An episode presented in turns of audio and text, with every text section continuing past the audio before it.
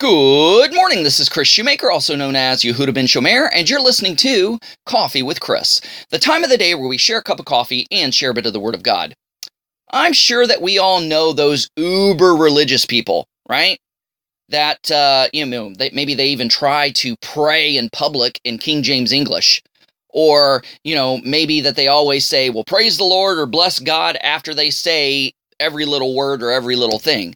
You know, these are the type of people who wear those 20 pound crosses around their neck. The bigger the cross, the more spiritual they are, right? You know, they got those big cross necklaces.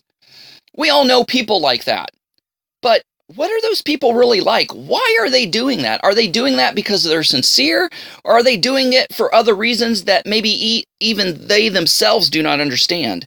In Matthew chapter 23, Yeshua said about the hip- Hippocratic or the uh, uh, the hypocrisy of the Pharisees, he says, But all their works they do to be seen of men.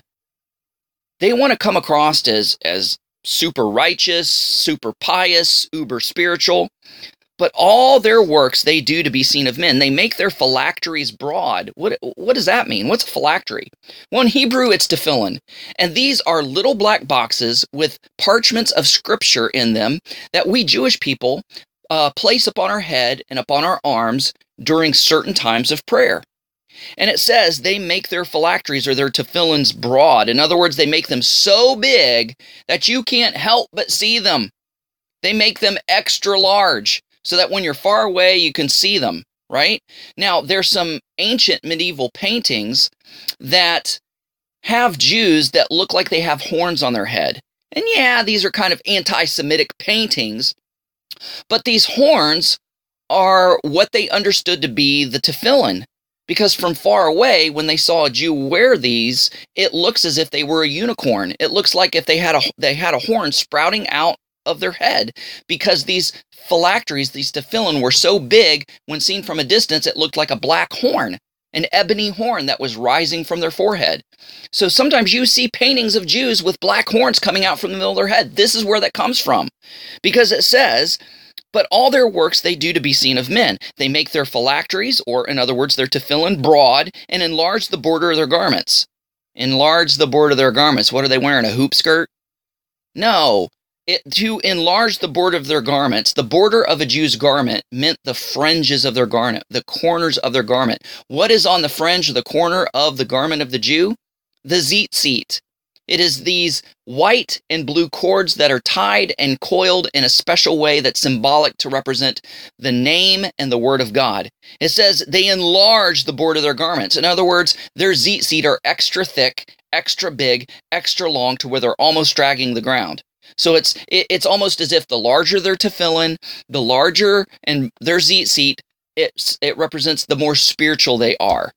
And so this is kind of like the modern day Christian who's trying to wear the biggest cross they can find or the biggest cross ring they can put on their finger or, you know, the most loud, flamboyant, in your face Christian t shirt they can find, or that they can have the biggest Bible, like a big old family Bible, under their arm walking about wherever they go. That's what it's equivalent to in the modern day. Why do people do this? Well, they do it, and Yeshua says they do it um, to be seen of men. They want the praise and glory of men. Say, "Ooh, well, there goes a pious person. Ooh, there goes a super uber religious spiritual person. I want to be like them."